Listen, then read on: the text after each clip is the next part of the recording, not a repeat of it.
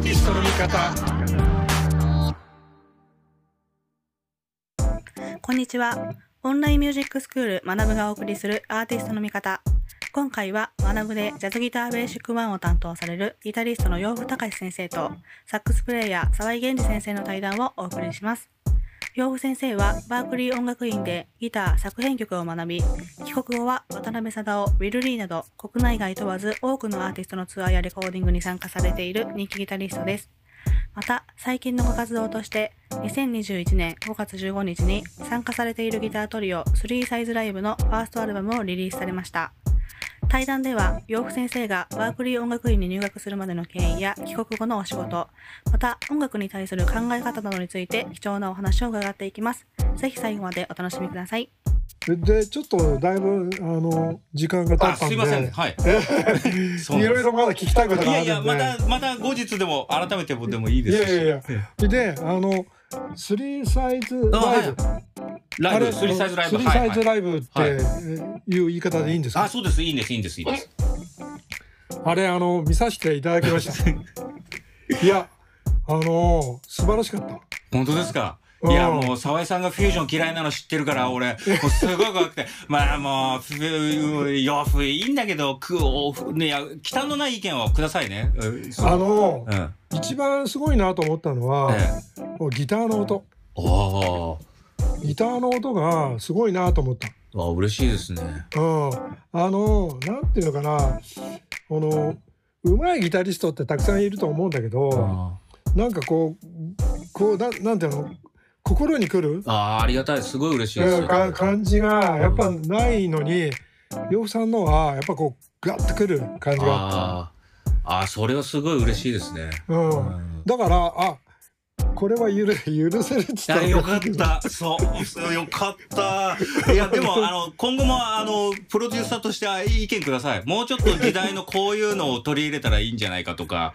あのいやあのねぜひ、ぜひぜひ。言いたいこといっぱいあるんだけど、んただあれはあれでものす素晴らしいと思います。あ、わかりました。うん、ほいであのなんだろうなあのあれってあの同時だよね同時同時で、あの、なんでパッドが鳴ってるかってあれは、あの、ベースの岡田二郎の凄さです。あれは、あの、ギターシンセの GR20 っていうのを彼は、ベースに仕込んでて、あうん同時に鳴らせてるんです。あれはね、あの、多分数年以内に彼は跳ねますよ。世界的に。うん あんなの世界的にやってる人いないんで。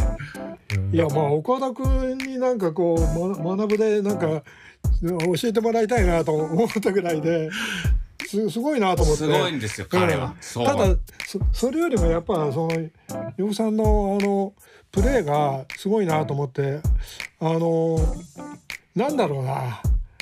なんだろうな。多分もっとなんだろうな。もっとすごくなるような気がするんだよねわかりました。それそれを感じた。わかりました。ありがとうございます。頑張ります。なんで、で、ううんんあの多分あの音がいいんでうんそその音でもうあの形にこだわらないでもっとこうワイルドなことをやっうん。ていただければいいのかなと思うんだけど、わかりましたただまああのなんかその思いもあるだろうからちょっとそこら辺教えてくださいよ。あ、なあなんでああいうアルバムああいうグループでああいうアルバム作ったか。あれはもともとは、とその、ドラムの小森圭介がこのトリオで、その、ジロさんがあれで、ああいう面白いハーモニーも出すし、ギタートリオといってもちょっと変わったことできるかもしれないからって言って、セッションで始まったことなんですけど、うんうん、それで、実は僕、ギタートリオって、あのプロジェクトが初めてなんですよ。そうなんだそうなんですよ。そう。あの、そう。あの、大変じゃないですか、ギタートリオって。大変だからやりたくないと思って避けてたんだけど、あの二人先輩だから避けられなくて、やれってし言われて、そういうこともそんで、もう仕方がなくやってるんですやってるんです。始めたんです。あのあのバンドの何？あのリーダーとかっていうのはいないの？あリーダーはね、多分ね、そんな話はしないですけど、実質立ち上げたのは小森さんなんで、あうん、ーツアー組んだりとかいろいろそういうこともやって女房役してくれるんで、まあ、俺らの中では一言も話したことないですけど、リーダーは小森さんですね。あね。そうなんだ。うんそうですそう。で、まあなんでほギタートリオなんで、まあうん。自分で曲書いたらちょっと楽になるかなと思って、僕が結構中心で曲を書いてるんですけど、まあお聞かせしたのは全部僕が曲書いたんですけど、そうそう。あなんあですけど、そうなんだね。で、まあ最初はカバーのものとかもいろいろやってたんだけど、はい。だんだんまあ曲を書き溜めていくようになって、うん。まあメンバーもいい曲書くんで、でまあ、で最近どんどんどんどんこうなんか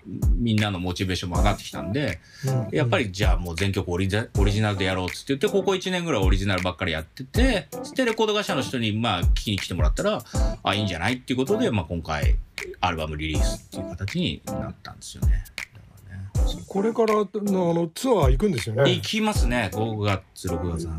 ねえあのすすごいなと思って。うん、そう。だまあだコロナだからちょっとね、状況悪いんで、うんまあ延期になると箇所も何箇所かあるとはもう見込んでるんですけど、まあ一応動かないと、まああれなんでと思って。じゃああのあのバンド、まあ、ギギタートリオの形って自分がこういう風にしたいからこのバンドでっていうことではないないんですよ。反強制的です。で、一つ思ってるのは、まあ、僕のギター、あの、トリオのイメージよりはもう少しちょっとハーモニー的にこう広がるギタートリオやりたいなと思っていて、そこには今んとこちょっとこだわってる感じではありますかね。よくあるパターンのイメージだと、やっぱりギタートリオって、まあすごくエネルギーはすごいあるんだけど、なんていうか単色になりやすいというか、こう、ソロになるとなんかペンタ一発で押しますみたいな感じになるんで、うん。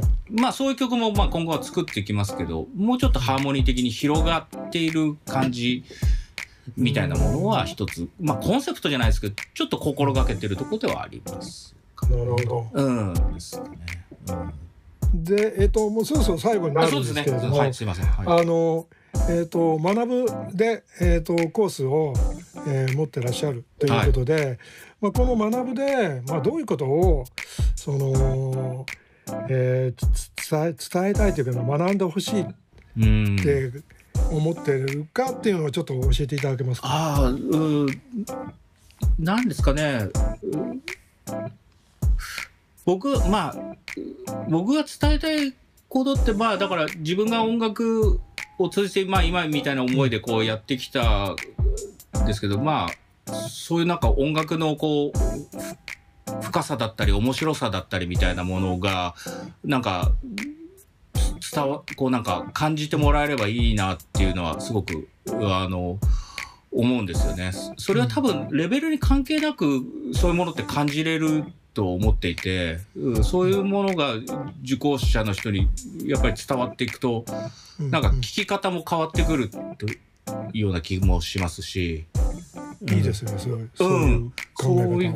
そういうのが少しでも伝わるといいなっていうふうに思ってますね。うん。それが一つ大きくあるところですかね。だから、うんまあ、あの、どどうだろうな。まあ、あの、そそこら辺がまあ、だから山田君にどこまで伝わったかわかんないけど、まあ、初心者的な内容でも、一応俺的ななんか確信をつくようなところを少しずつだけどね、なんか、まあ、やってて。まあ、でもそこら山田君はもう、う感じて多分一生懸命やってくれてたと思うんだけどす、まあ、そういうものが、多分、それ弾ける弾けないじゃなくても、やっぱりそういうのが、あの、多分受講生は感じてもらえたらいいなと思うんうんですよね。うんまああれあれあれですよねなんかあのメーザーであの教えてた時の感じの、それのオンライン版？うん、うん。まさに。感じですよね。そう、そうですね。うんうん、。形だけをを教えるというよりはそうそういうことではなくて、なんか、うんなもうちょっとほほ本質本質っていうのがなんていうのかうまくは言えないですけどね。そういうところを、なんか、長くこう、人生においてこう、音楽がそばにあるような感じ、うんえーがいいかなと思うんですよね。そう。やっぱり、やっぱり明らかに僕も10代の頃に同じアーティストを聴いてた時の耳と今の耳だったらやっぱり今の耳の方がこ超えてますしうんうん超えてる方が多分その本当にいい音楽に出会った時の感動の深さがやっぱりその方が深いです。前はやっぱりお若い時ってやっぱりすごいことが行われてるんだけど、うん一枚なんかこう、やっぱ見、見切れないものが、ピントが合わないまま見てる感じだったんだけど、やっぱり今、物事が分かってきて、ピントがあってこう、音楽を見たときに、本当に素晴らしい音楽って、もう本当に感動できるっていうか、こうピント合ってこんなすげえのかってななる感じ。それそれいいいいいい表現ですね。そういう感じを多分だから弾ける弾けないは関係なくそういうものの違いみたいなものがあの分かってもらえるようにあのなしたいなっていうのはすごくあるんですよね。うん、それはだから多分レベルは関係ない。そうすると多分リスニングの耳もあの良くなるしそうすると結果的に音楽家たちにもそれはフィードバックしてくるし。はい。やっぱりあのリスナーの耳が良くなればいいものをやっぱどんどん評価していくし、うん、悪いものは淘汰されるわけだし相互関係としてうんどんどん、うんうんあの良くなるというか。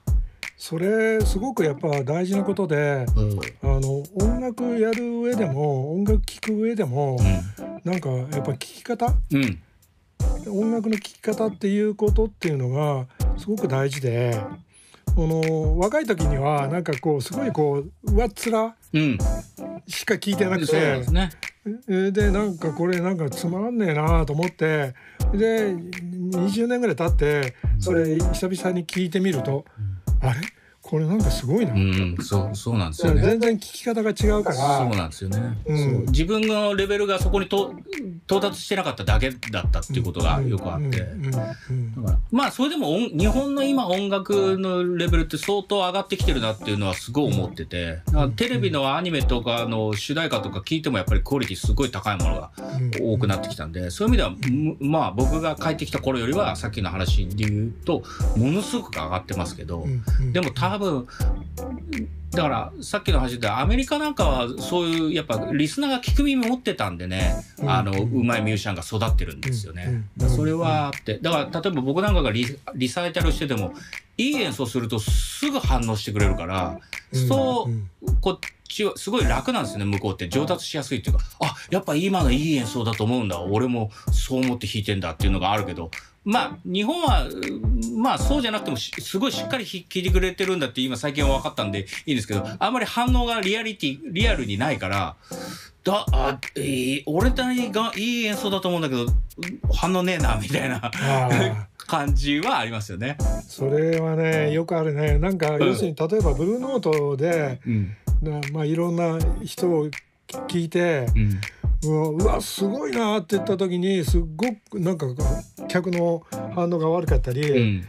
なんかこれクソだなと思ったらクソクソなのに結構みんな拍手するし 分かってねえなこいつらって思うことよくあるからうん、ね。ねそうそう。だからそこら辺がねまあただ日本の場合もまあ最近はまあ分かっててまあただ言わないアクションしないだけでっていう聞く耳持ってる人たちもいるんだっていうことはちょっと分かったんですけど 帰ってきた頃は本当だうんそうかこれだとミュージシャン伸びないだろうなと,、うんうん。とは思ったんで。だからそうまあそういう意味でもまあ教えるってことはまあ大きな話で言えば日本の音楽シーン全体のリスナーの質を上げることによって音楽の質も上がるし、それはすごくいいことです。うん、ですよね。うんっていうのはまあ根底にあるかなと思って、うん、それはメイザーの時も思いましたけどただ別にプロになるならないとかはどうでもよくてでもやっぱり聞く耳持ってる例えばお父さんお母さんっていう人を育てられたら、ね、その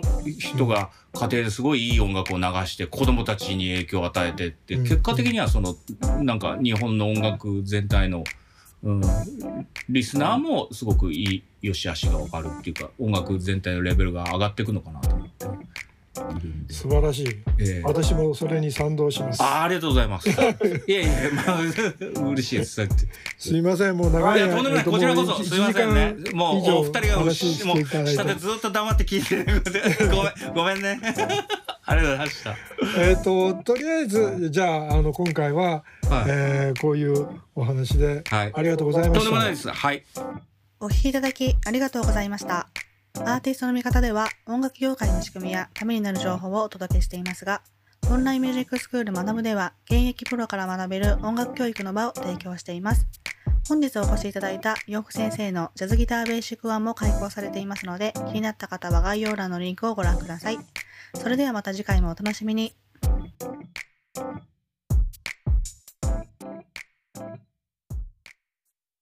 ーテ di sono mica